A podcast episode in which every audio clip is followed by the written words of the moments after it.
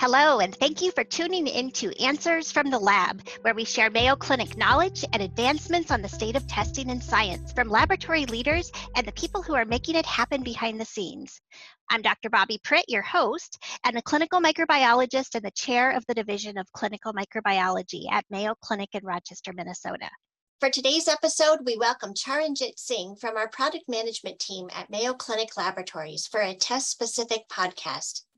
Thanks for the introduction, Dr. Pritt. Today we'll be discussing two of our primary biliary cholangitis tests we recently added to our menus. PBC2, which is our serum SP100 and GP210 antibody test, and our PBC-PN test, which is our comprehensive primary biliary cholangitis antibody panel with Dr. Anne Tebo. Before I begin, I'd like to give a brief introduction of these two panel tests. Our PBC2 test helps in evaluating the risk of primary biliary cholangitis in anti-mitochondrial antibody negative patients by the identification of SP100 and GP210 antibodies. And our PBC PN test helps in evaluation of at-risk or previously diagnosed primary biliary cholangitis patients with new features of other liver diseases or systemic autoimmune diseases. But before we get started, Dr. Tebo, could you please provide the audience a little bit of information about your background? Sure, and thank you for the invitation to discuss autoantibody testing in primary biliary cholangitis and related diseases. My name is Anne Tebo, and I am a senior associate consultant and co-director of the Antibody Immunology Lab in the Mayo Clinic Laboratories.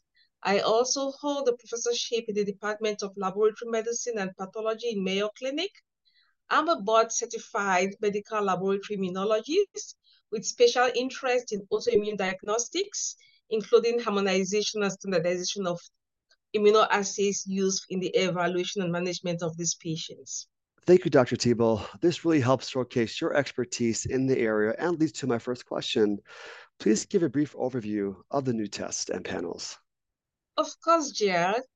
Oh. Prior to discussing the test, for the detection and semi-quantification of anti-SP100 and anti-GP210 antibodies and the two newly implemented autoantibody panels for primary biliary cholangitis evaluation, I would like to briefly describe some key features of the disease known as primary biliary cholangitis, or PBC for short. PBC is a progressive and chronic autoimmune liver disease that is characterized by the destruction of the bile ducts with a variable clinical cause, which may include fatigue and pruritus, which is scratching of the skin or itching of the skin.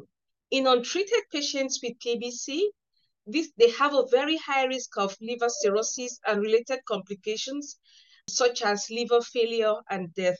The serological hallmark of PBC is the presence of anti-mitochondrial antibodies, which is characterized by a cytoplasmic reticular staining pattern on HEP2 substrates by indirect immunofluorescent antibody test.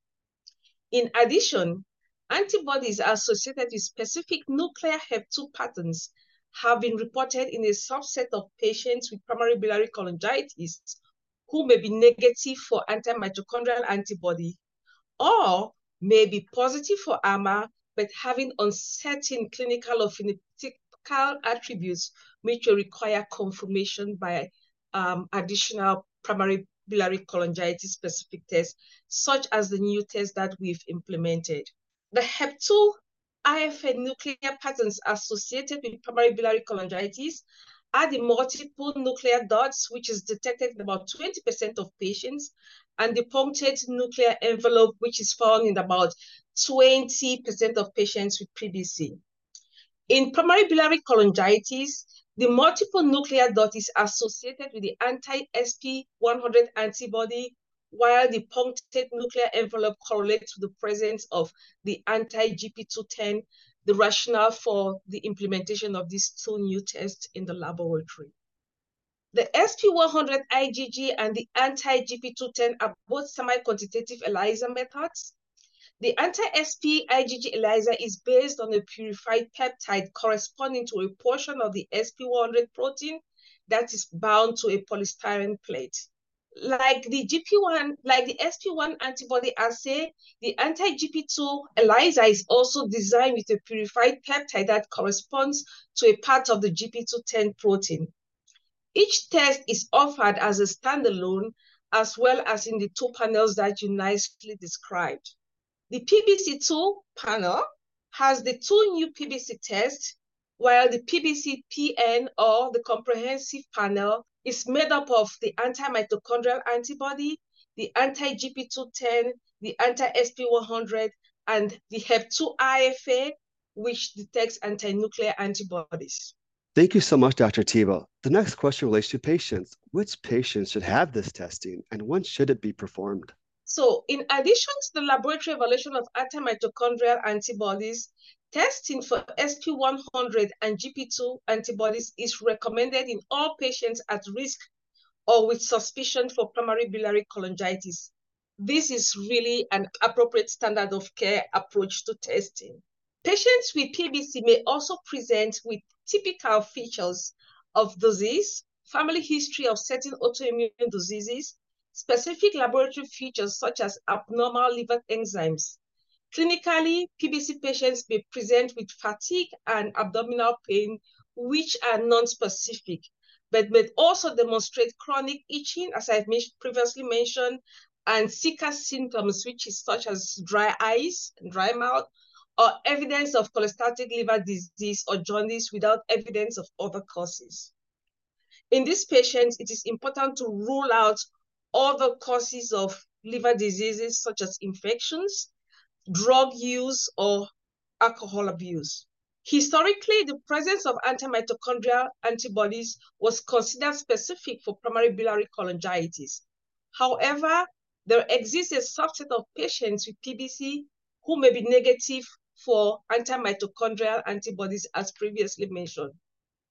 And in addition, as we know much about this disease, there is evidence that the antimitochondrial antibodies can occur in the absence of clinical features of disease, and AMA-specific immunoassays have been reported to have variable clinical performance characteristics. That is, false negative and false positive results are not uncommon. Based on these observations, testing for both GP210 and SP100 antibodies would be indicated either at initial evaluation of patients or in a second tier approach. With respect to the initial evaluation, this can be accomplished by ordering the anti-mitochondrial antibodies or the primary biliary cholangitis comprehensive panel, which includes a combination of the anti-mitochondrial antibody, the anti-GP2, anti-SP100 uh, by ELISA, and the anti-nuclear antibody using the HEP2 substrate by indirect immunofluorescence. Compared to the AMA standalone test, the PBC comprehensive panel provides an optimal approach as it has the potential to support the diagnosis of AMA positive and AMA negative PBC patients, as well as the possibility to identify patients who may present with coexisting systemic autoimmune diseases such as Sjogren's syndrome, SLE, and systemic sclerosis.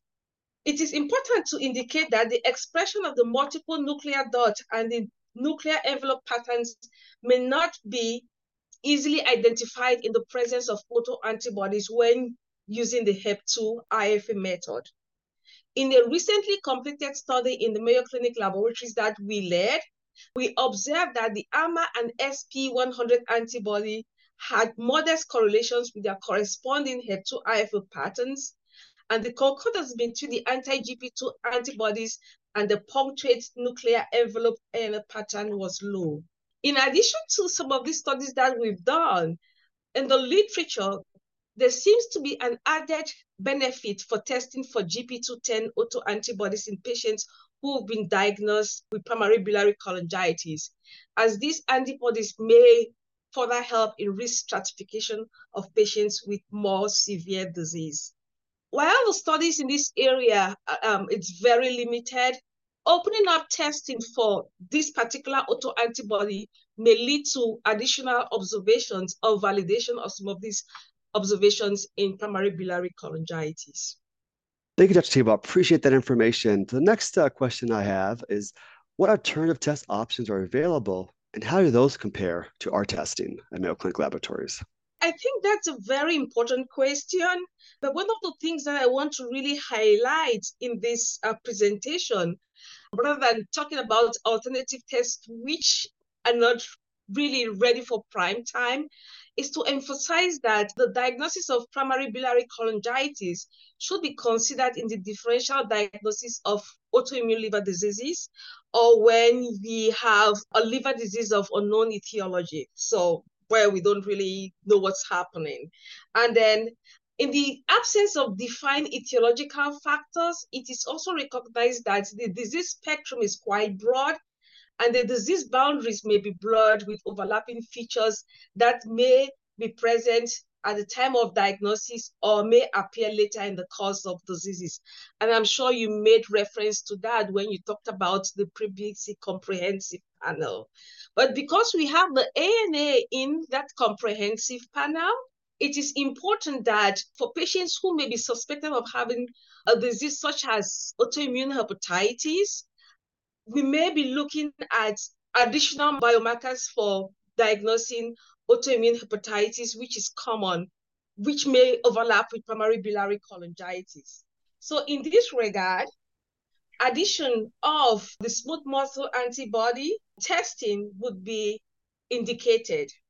In the absence of defined autoantibodies for type 1 autoimmune hepatitis, the use of the mouse stomach kidney substrate compared to analyte specific solid phase assays offers a rational approach for autoimmune um, hepatitis diagnosis, which can affect both adults and children. The autoantigens targeted by the smooth muscle antibodies in patients with autoimmune hepatitis include the filamentous actin, the vimentin, and the desmin uh, autoantibodies. Of these autoantibody targets, the anti-F-actin antibodies also offered for disease evaluation in the Mayo Clinic laboratories.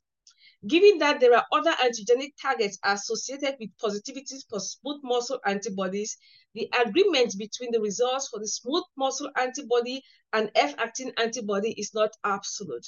Testing for F-actin IgG antibody may be useful when the smooth muscle by IFA is negative or of a low positive titer that is less than 1 to 80, and so in combination with the testing of ANA that is also available as a standalone test, additional testing for perinuclear antibodies, ANCA antibodies may also be indicated, as well as soluble liver antigens, which may be of diagnostic relevance in adults.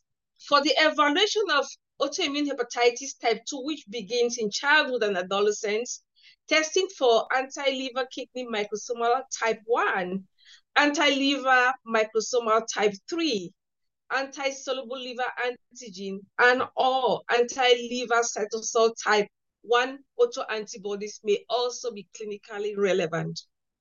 Great. Now for our last question, Dr. Tebo, relating back to uh, patient care, how are the results used in patient care? That is very interesting. I'm going to provide my, my perspective as a laboratorian, but I think the benefits for this test really are important, not just for diagnosis purposes, but also for identifying patients who may be at long-term risk for developing disease. And we should note that these autoantibodies may should always be interpreted in the appropriate clinical context to establish diagnosis. And the presence of these antibodies alone are not sufficient to make clinical decisions. However, that said, the presence of multiple autoantibodies really confer a very high risk for disease. Incidental detection of these autoantibodies in asymptomatic individuals may suggest risk of future disease development which would require close monitoring for disease onset. Until recently, the use of the ursodeoxycholic acid, UCDA, was the only approved therapy widely used to improve clinical outcomes in patients with PBC. The goal of therapy includes normalization of the liver enzymes and total bilirubin to normal levels less than 0.6 times the upper limit of normal, Unfortunately, a subset of patients have an inadequate response to UCDA and remain at risk for development of cirrhosis and its complication, and thus they need to be evaluated for second-line therapy. It's been reported that second-line therapy needs to be added to use DCA as UDCA has proven to be effective in prolonging liver transplant-free survival also in patients without biochemical improvement. So for these reasons, UDCA needs to be continued in all patients. The second line treatments include obeticholic acid and bezafibrate. A combination of all three drugs may be used in patients with incomplete response to dual therapy. In patients with overlap disease, this would require treatments targeting all comorbidities for optimal outcome. These are some of ways in which these patients can be, you know, treated or monitored over time. Right, and that concludes all our questions, Dr. Tebo. I want to say thank you again for your time and really helping the audience uh, showcase not only your expertise, but the great work that your lab is doing. And I'm really excited that we now offer uh, these panels of testing for patients in the area of primary biliary cholangitis. Okay. Thank you, Gerald.